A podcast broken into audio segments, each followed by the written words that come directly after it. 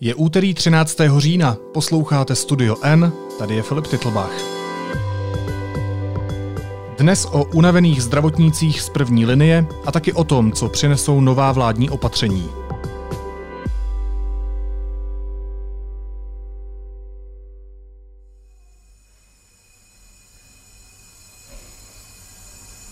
Teď stojíme u rozvodu kyslíku a uh, ten zvuk uh, to je, to je vlastně pro mnohý z nich rozdíl mezi životem a smrtí. Mm-hmm. Pro naše pacienty.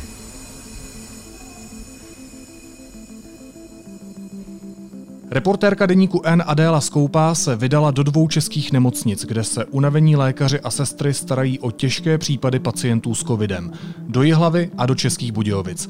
Ahoj Adélo. Ahoj Filipe.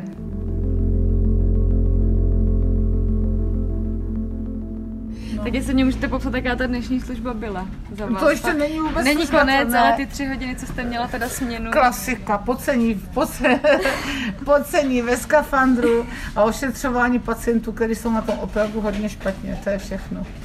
A tak to jde pořád dokola.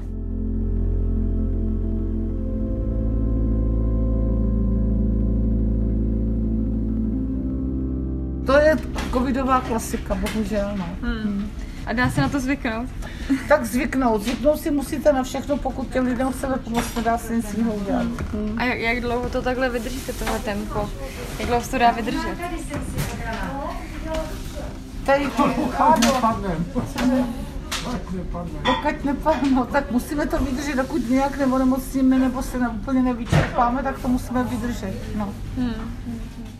Když jsme přišli v pondělí ráno v 9 hodin do Jihlavské nemocnice na oddělení ARO, tak už tam byl takový ten ranní šrumec, zrovna se střídaly směny, eh, což znamená, že sestřičky, eh, které byly předtím 3 hodiny v celotělových oblecích, eh, v maskách, v podstatě v takové té kompletní zbroji, když to tak řeknu, tak se zrovna z ní vyzvlékli a odebrali se na sesternu, kde odpočívali.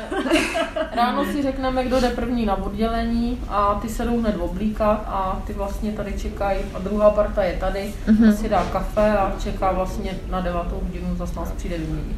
My už čekáme jak na smilování, aby už přišli. Co jsme na oddělení. Vy co jste na oddělení, že ty tři Když hodiny? jsme na oddělení, tak už čekáme, aby, aby už tam fakt jako na tu devátou byli, aby už jsme si řekli ty základní věci jenom, Hmm. to nejdůležitější, a vystřídali se, protože tím nám ubíhá čas té pauzy, že jo. Jasně, Takže když tam budu půl hodiny předávat, tak nemám absolutně pak žádný čas. No, jasně. Hmm. takže, protože já už zase o půl dvanácti se musím jít oblíct a musím jít.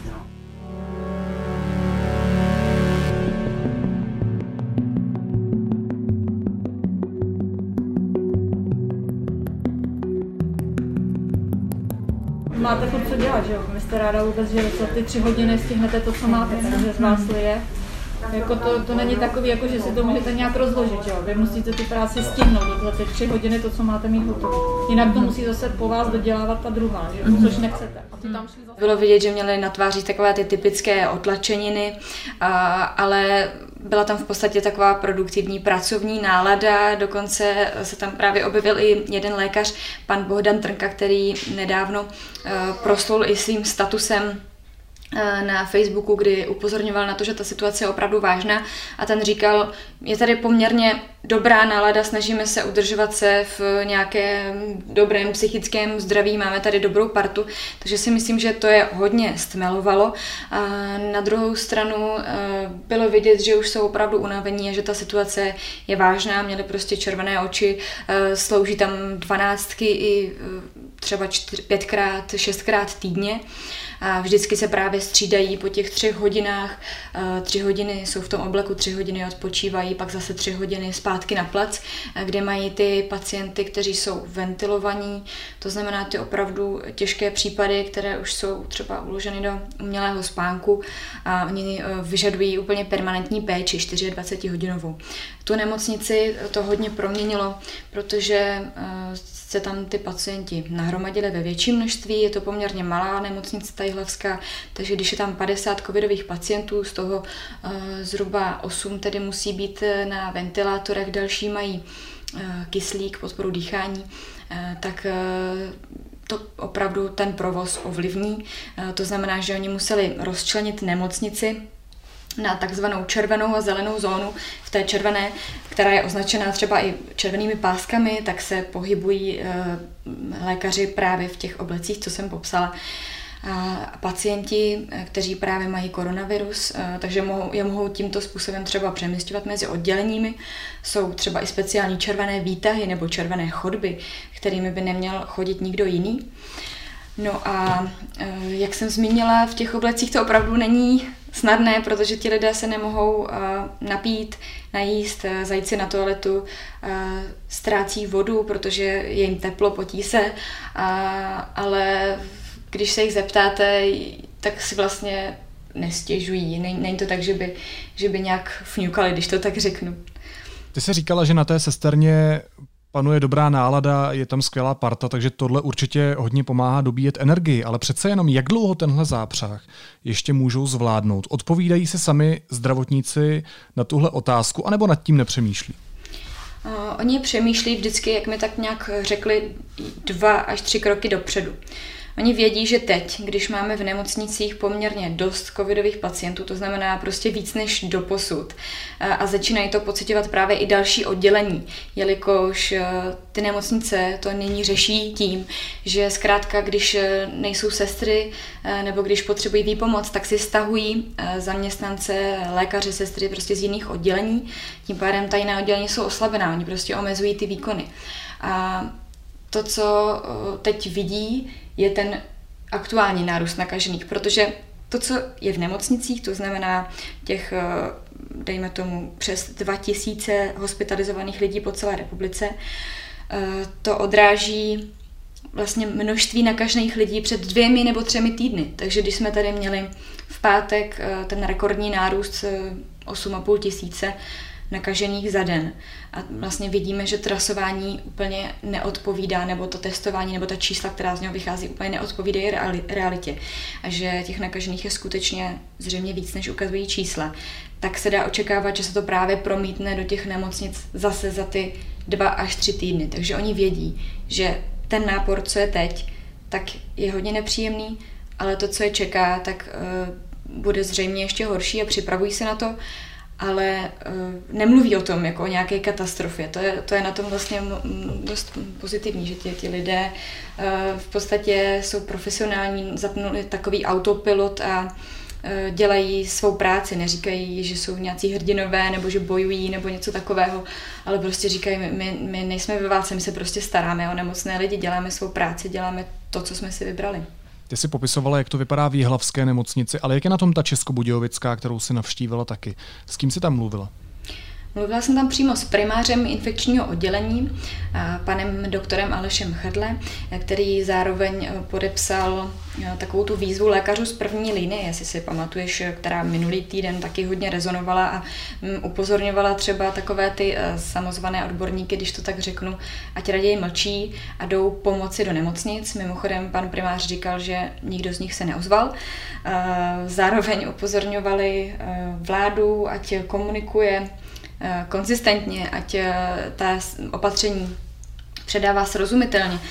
A, to, to, na co i hodně apelovali, bylo právě chování lidí, eh, aby, dejme tomu, dodržovali ta hygienická pravidla 3R a tak dále. Takže to je to, co bylo před týdnem a pan primář říká, to už je minulost. My už dneska opravdu jsme, jsme v situaci, kdy infekční oddělení je poměrně plné. Taky tam mají v eh, Budějovické nemocnici zhruba kolem 50 pacientů eh, s koronavirem. A aby toho nebylo málo, tak eh, v jeho českém kraji navíc ještě řádí žloutenka, takže tam je, leží zhruba 20 lidí s akutní hepatitidou typu A. Tím pádem se zase omezují další výkony, je to vlastně v těch nemocnicích dost, dost podobný scénář. Každá nemocnice má svůj plán, jak s tou situací bojovat, jak se s tím vyrovnávat.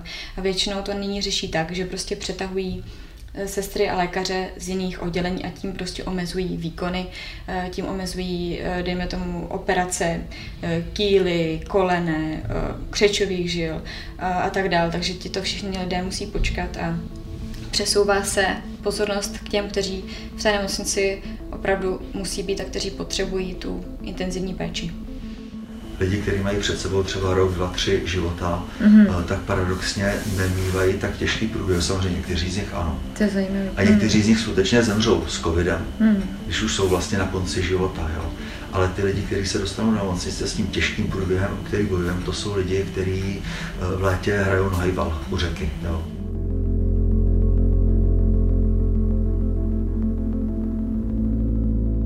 Adélo, mají tyhle nemocnice dostatečnou kapacitu lůžek, aby se postarali o všechny? To znamená o všechny, kteří potřebují akutní pomoc? Oni se o nedostatek lůžek neobávají. To je prostě pro ně, dejme tomu, nábytek, když to tak řeknu. Stejně tak plicní ventilátory eh, to zatím ubezpečují, že je dostatek, aspoň v těch nemocnicích, kde jsem byla a mělo by to snad stačit i na ten nárůst, který bude za ty dva, tři týdny, který se dá očekávat.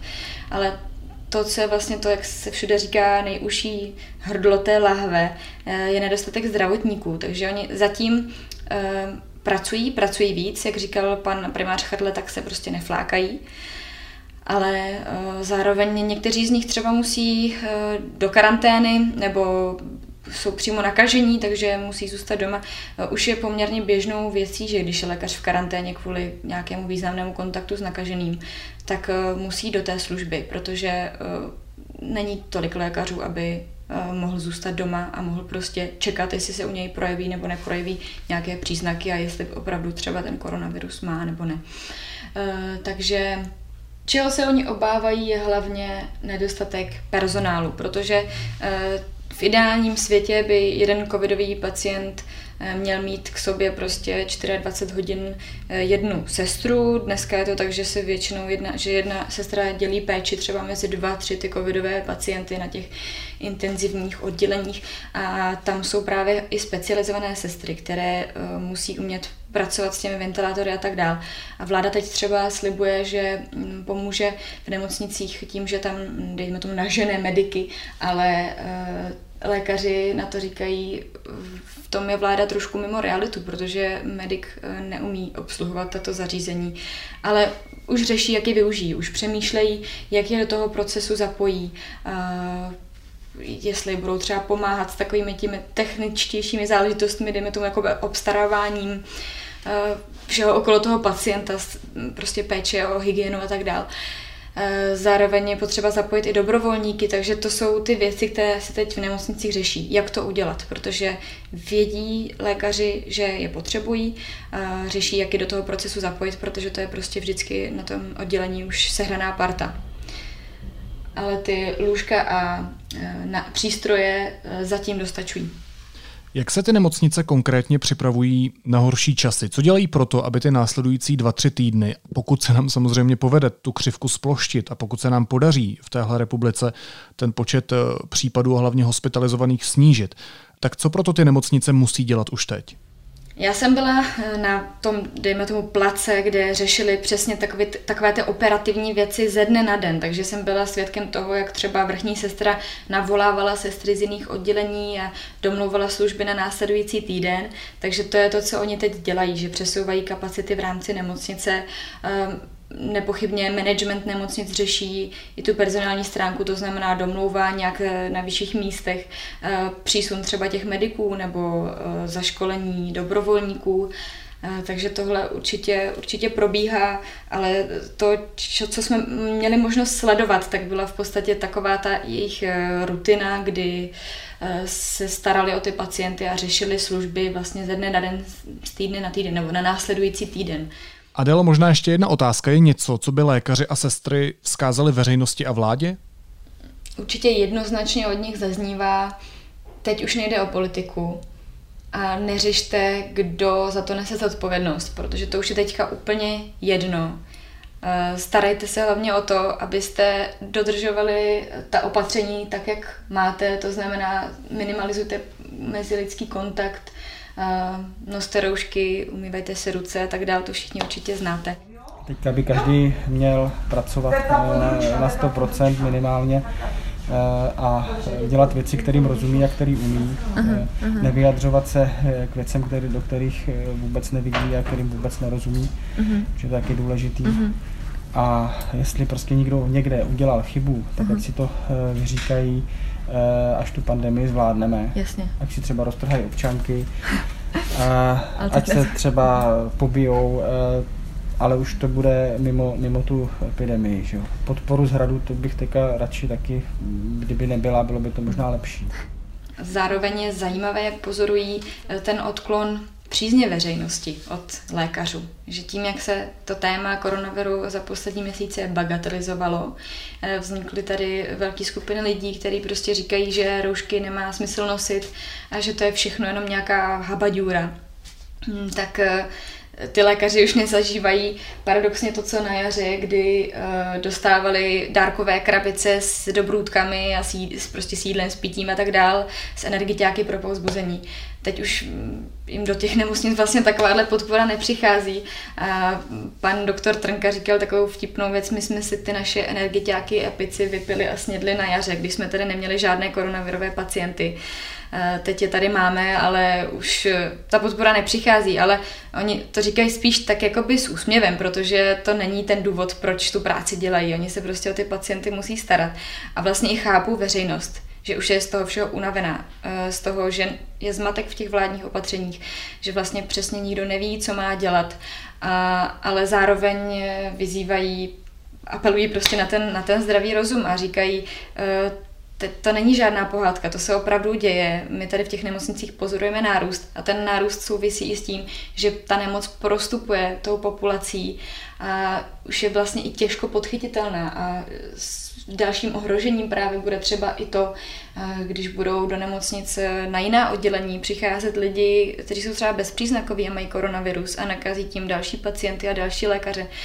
Takže prostě dbejte na to, abyste náhodou nebyli tím bezpříznakovým přenašečem. Kdybych měl být komentativní, tak řeknu, že je to spíš ztráta důvěry ve vládu a v chaotická opatření a ne přímo v lékaře, v lékaře, kteří se o nás starají. Ale každopádně, abychom byli taky fair a délo, tak pokud vím, tak eh, tady existují spolky, které sbírají právě energii pro lékaře a kteří to teprve budou distribuovat. Tak předpokládám, že se to stane. Tak uvidíme, doufejme a přejeme hlavně lékařům a sestřičkám, hodně sil a pozitivní energie, protože jsou to taky jenom lidé a já jsem třeba byla i svědkem toho, jak tam jedna sestřička eh, v té tříhodinové pauze, kterou měla, telefonovala eh, své dceři nebo synovi a řešila s ním školu, distanční vzdělávání, takže oni vlastně kromě toho, že se starají o ty pacienty, tak se musí starat i o svoje děti a možná přijde doba, kdy budou muset v těch nemocnicích i přespávat, což eh, taky může být velmi psychicky náročné. Jak říkáš, Adélo, všem lékařům a sestrám děkujeme za celý deník N a já děkuji tobě, že jsi nám přinesla přesný obrázek. Měj se hezky, ahoj. Ahoj, děkuju.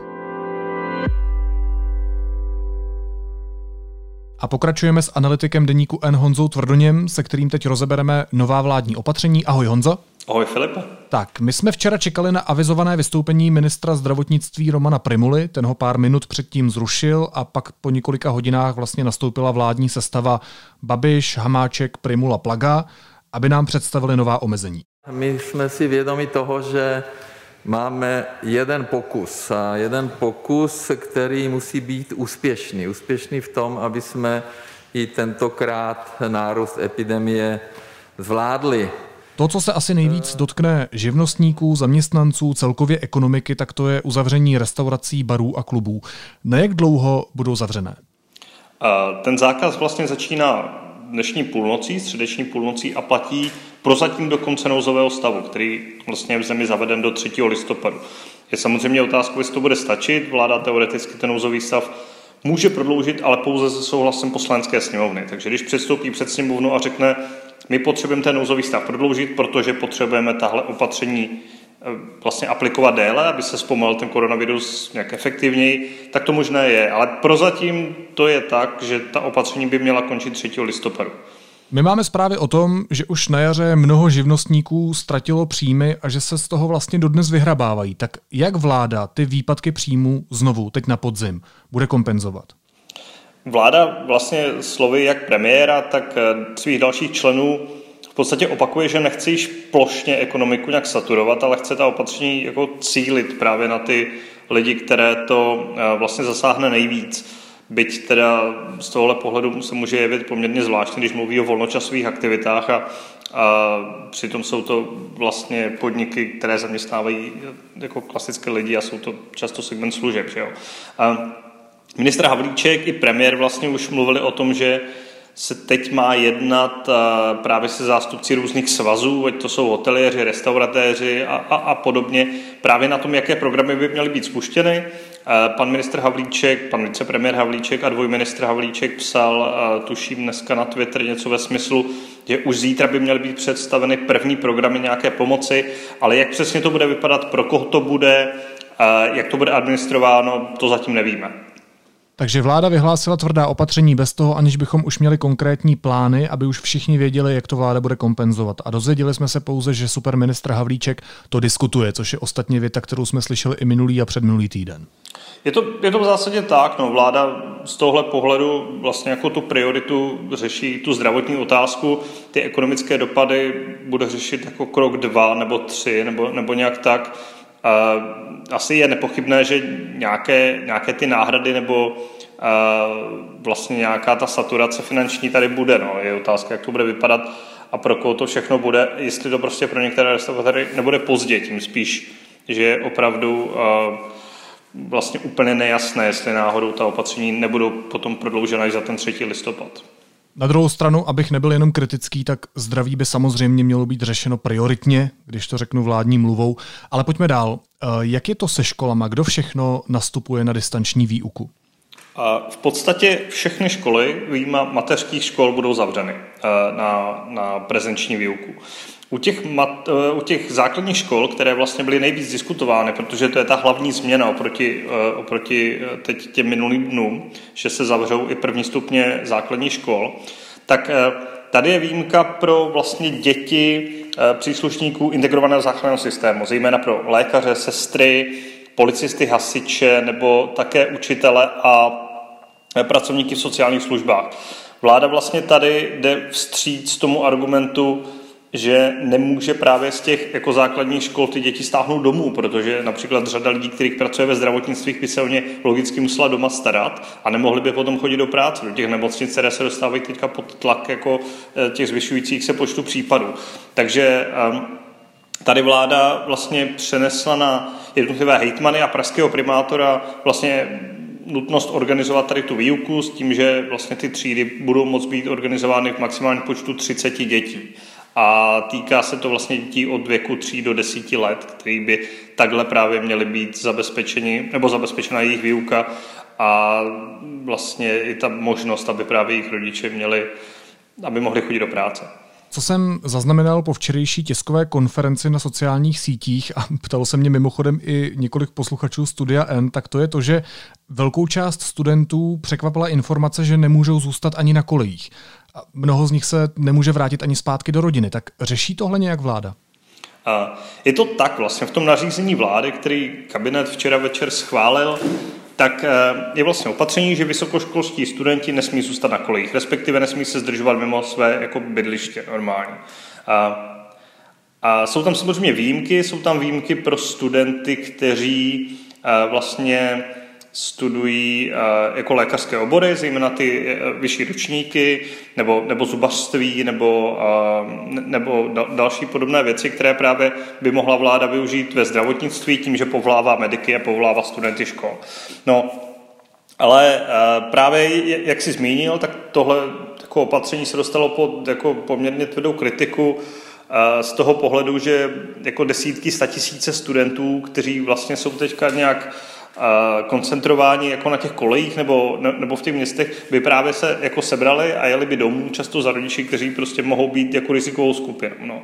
Takže eh, ministr školství eh, tohle tak trochu revidoval a přišel s tím, že eh, vláda ještě přidá jednu výjimku, která se právě týká obecně studentů vysokých škol, aby na těch kolích mohli zůstat.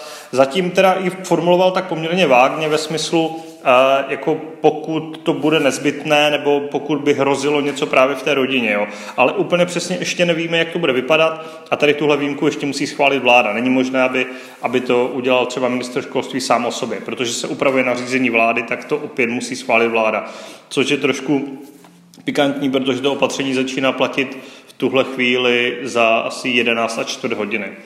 Tím posluchačům říkáme, kdy natáčíme tenhle podcast spolu, Filipe.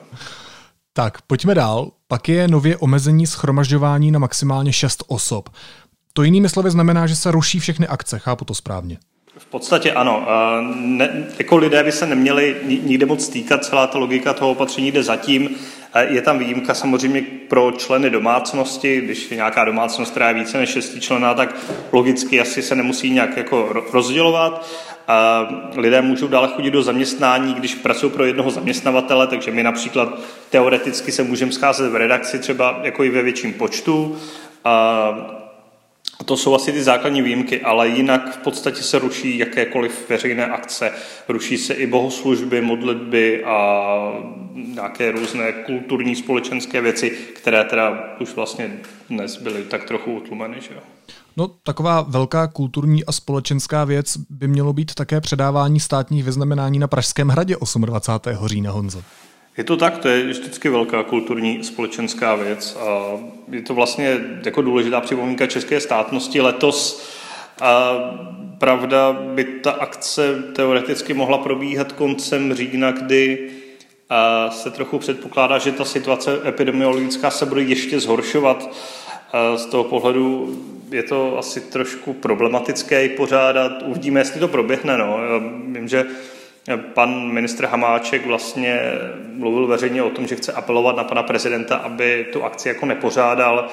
Na druhou stranu eh, mluvčí pana prezidenta nebo mluvčí hradu eh, se svou typickou grácí vlastně na Twitteru eh, tráví dnešní den tím, že vlastně vlastně tvrdí něco ve smyslu, že je to nějaký náš součást boje proti koronaviru, aby jsme nepodléhali strachu. No tak jako uvidíme. Asi bude záležet hlavně na ministerstvu zdravotnictví, které teoreticky může dát výjimku eh, tady téhle akci. V tomhle případě by to asi řešila paní hlavní hygienička jako náměstkyně ministra zdravotnictví Primuly. Uvidíme. No. Jako pan prezidenta vyznamenání může podle ústavy udělit třeba dnes, jo, jako kdykoliv. Asi tam nebude ten sál, nebude tam ta atmosféra, nebude to ta připomínka té státnosti. Na druhou stranu asi by to bylo trochu bizarní. No. Jako dívat se na předávání medailí v situaci, kdy tam budou v nemocnicích umírat desítky lidí na koronavirus denně. No. Ještě mě napadá, že by mohl být live stream. No nic, další bod. Uh, roušky povinné na zastávkách MHD, tam asi není co řešit, to je prostě pochopitelné. Ano, ale ty už musíme nosit ode dneška, na to pozor. To je uh, vlastně taková drobnost. Uh, pan Primula nebo takhle, vláda, když vlastně včera vyhlasovala ty opatření, vyšla na tu tiskovou konferenci, která si vlastně velmi povedla mimochodem, aspoň soudě podle veřejného ohlasu, tak eh, pan Primula ta opatření první naházel na svůj Twitter, což jako asi je nový styl komunikace whatever. A jedno z těch opatření právě smazal potom, no, tak uh, tam právě měli chybu, že ty roušky už platí ode dneška, ale uh, původně tuším tam měli, že by měly platit až od zítřka. Ale už dnes, pokud jako někdo jede hromadnou dopravou, tak na zastávkách, stejně jako v hromadné dopravě, už musí mít nějakou ochranou pomůcku na obličeji a nos. Já se hrozně omlouvám, já jsem jednou chtěl říct, že je něco pochopitelné a hned jsem se spletl.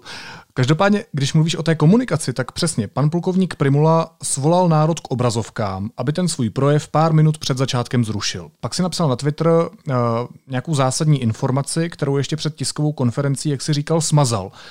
Je tohle ta slibovaná lepší forma komunikace, kterou měl pan Primula na ministerstvo přinést? No, tuším, Filipe, že správná odpověď je ne. A jako podívejme se na to zase jako z pohledu té vlády. Jo. Tady je prostě trochu zoufalství to, že a vůbec jako ten projev pana Primuly byl jako avizován, jo, že uděláme velký televizní projev na třech televizích e, nového ministra zdravotnictví, který zřejmě oznámí nějaká opatření nebo prostě bude něco žádat veřejnost. To bylo vlastně zřejmé, vláda avizovala dopředu, že ta opatření přijme. Jo. Tak z tohohle pohledu je to podle mě nešťastné, jo, protože tím vlastně vyvolala nějaká očekávání ve společnosti a pak se to všechno odehrálo na večerní tiskové konferenci, což vlastně nemusí být úplný problém. Tam jako je trochu z mého pohledu problematické, že ruku v ruce s tím ohlášením na tiskové konferenci ona nevydá ta nařízení, jo? takže my vlastně v tu chvíli máme nebo se musíme spolehnout zejména na to, co tam ti lidé řeknou, můžou se zmílit, jo? není to černé na bílém a pak vlastně ex post druhý den se tady mění vlastně pravidla třeba pro ty koleje, že jo, což jako úplně nepřidává jako tu důvěru. No, asi to prostě celkově není úplně šťastné. Já zase chápu, že jako vláda je v situaci, která jako úplně není standardní a, a je to pro ně jako asi těžký na druhou stranu a jako neomlouvá i to, jo. Tady proto, jako ten hlavní argument toho je, a myslím, to řekl výborně Martin Řezníček, udal se komentáři, redaktor České televize. On právě se ptal pana ministra Zavorálka. My jsme novináři, díváme se na to 24-7, jako pořád, a máme v tom trochu bordel, jo? tak jak se v tom mají vyznat lidé. A tohle je právě podle mě jeden ze základních argumentů. A druhý je, že právě ta nejasná komunikace tady snižuje důvěru prostě v ta opatření jako taková, jo? protože člověk úplně neví, čím se má řídit, od kdy co platí, co neplatí, za co jako bude nějak postihován nebo podobně.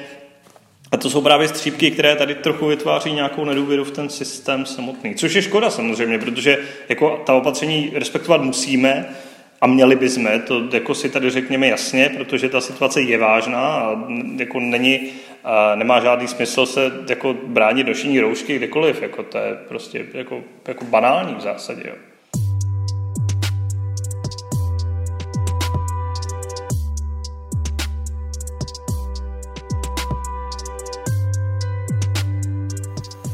Dobrý večer, eh, Radek Bartoníček, aktuálně CZ. Eh, pane premiére, mě se na to ptá velice těžce, ale eh, nevím, jak poslouchají tiskovou konferenci lidé, jejichž příbuzní zemřeli v těch minulých dnech a týdnech. Vy jste na sebe převzal odpovědnost. Vy jste řekl v červenci, že tu odpovědnost na sebe přebíráte. Přebíráte vedení Rady vlády pro zdravotní rizika. Řekl jste, že nechcete tady dopustit, aby tady bylo 2000 nakažených a ty čísla jsou mnohem větší. Prosím, proč se to stalo? Proč vláda nechala tu situaci dojít tak daleko. A prosím, eh, není mě také jasné to, proč ty opatření nebyly dříve přísnější. Proč až teďka jsou takto přísné a pane premiére, stanete se okornějším člověkem, protože vy jste často kritiku odmítal. V poslanecké sněmovně jste odmítl jakékoliv návrhy svým způsobem opozice. Eh, neúčastnil jste se moc ani debat, které se týkaly koronaviru. Děkuji moc. Pane redaktore, já si to nemyslím. Já myslím, že v čase jsme všichni měli nějaké prohlášení a nějaké názory. Eh, já si myslím, že jsme vždycky dělali maximum. Já nejsem epidemiolog, máme nějaké odborníky a eh, v podstatě teďka jsme dospěli nějakému názoru. My respektujeme samozřejmě eh, názory ministerstva zdravotnictví, takže mm, já si nemyslím, že bych byl nepokornej. Ještě jedna věc, která mě zarazila, to byla určitá neempatie k lidem, kterým se do života koronavirus velmi silně vepsal. Necitlivost, neempatie k rodinám obětí. Samozřejmě, jako umírají lidi, umírají lidi s covidem. Ano, a mně je to líto, mě je to líto. Pravděpodobně ten covid urychluje eh, ten, nebo zkracuje ten život, to mi je taky strašně líto. Já se Honzo omlouvám za osobní pohled, ale je to, co jsme slyšeli z úst premiéra Andreje Babiše, to, co má národ v těžkých chvílích slyšet? Dneska, dneska dáváš velice těžké otázky, Filipe. A no, jako z mého pohledu samozřejmě by asi bylo bývalo lepší, kdyby pan premiér projevil trochu víc, řekněme, nějakého, nějakého vřelého lidského teplého slova. Něco prostě ve smyslu, že ano, skutečně ta situace je opravdu vážná v žádném případě nechceme zlehčovat žádné, žádné oběti, což vlastně tam bohužel jako na té tiskové konferenci taky trochu z jeho spadalo, což vlastně je smutné. Asi to může být součást nějakého PR, kdy pan premiér si nechce připustit, že udělal nějakou chybu v posledních měsících, byť asi realita je trochu odlišná.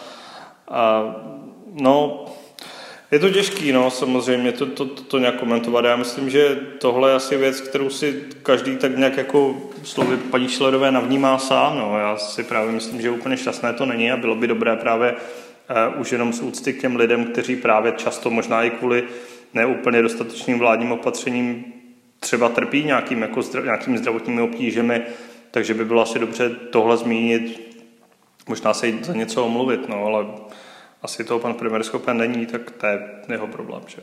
Říká analytik deníku N Honza Tvrdoň. Honzo, moc děkuju. Ahoj.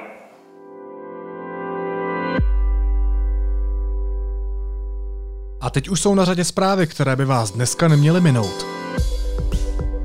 Doposud nezveřejněné statistické údaje o pacientech s covidem nabourávají představu, že lidé umírají po dlouhé době v nemocnici a napojení na přístrojích. Nejvíc jich zemře do týdne, aniž by při léčbě bylo podpůrných přístrojů využito. Novou generální ředitelkou Národní galerie v Praze bude Alicia Knastová. Jméno vítězky výběrového řízení dnes oznámil ministr kultury Lubomír Zaorálek. Firma Johnson Johnson musela zastavit studii vakcíny na COVID-19 kvůli nečekané reakci jednoho z pacientů. Jde o nejrozsáhlejší ze stávajících klinických studií, kde jsou účinky vakcíny testovány na 60 tisících lidech. Předseda slovenské strany LSNS Marian Kotleba je podle soudu vinný z extremismu. Soud Kotlebovi vyměřil trest v délce 4 let a 4 měsíců. Verdikt zatím není pravomocný. Novým děkanem Lékařské fakulty Ostravské univerzity by se měl stát epidemiolog Rastislav Maďar. Rozhodl o tom akademický senát fakulty. A 43 Bělorusů se léčí v Česku. Někteří z nich nesou stopy mučení, jiní mají střelná zranění, potvrzuje České ministerstvo vnitra.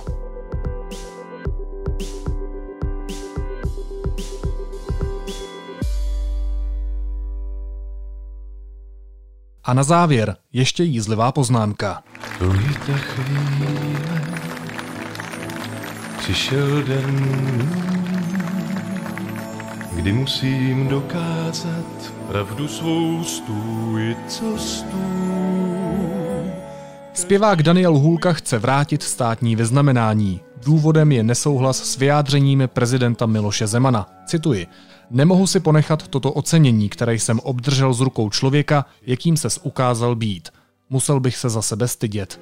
Já cítím, jak krev mi tuhne žilách mých, teď cítím, jak temné slunce svítí dál a černý mák mě proklíná a v duši balvan nosím sám.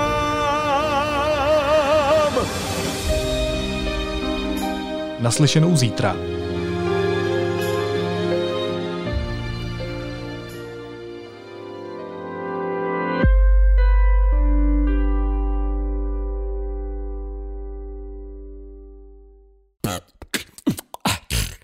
Chceme, aby braníkem opět znělo bravo. Bravo. bravo.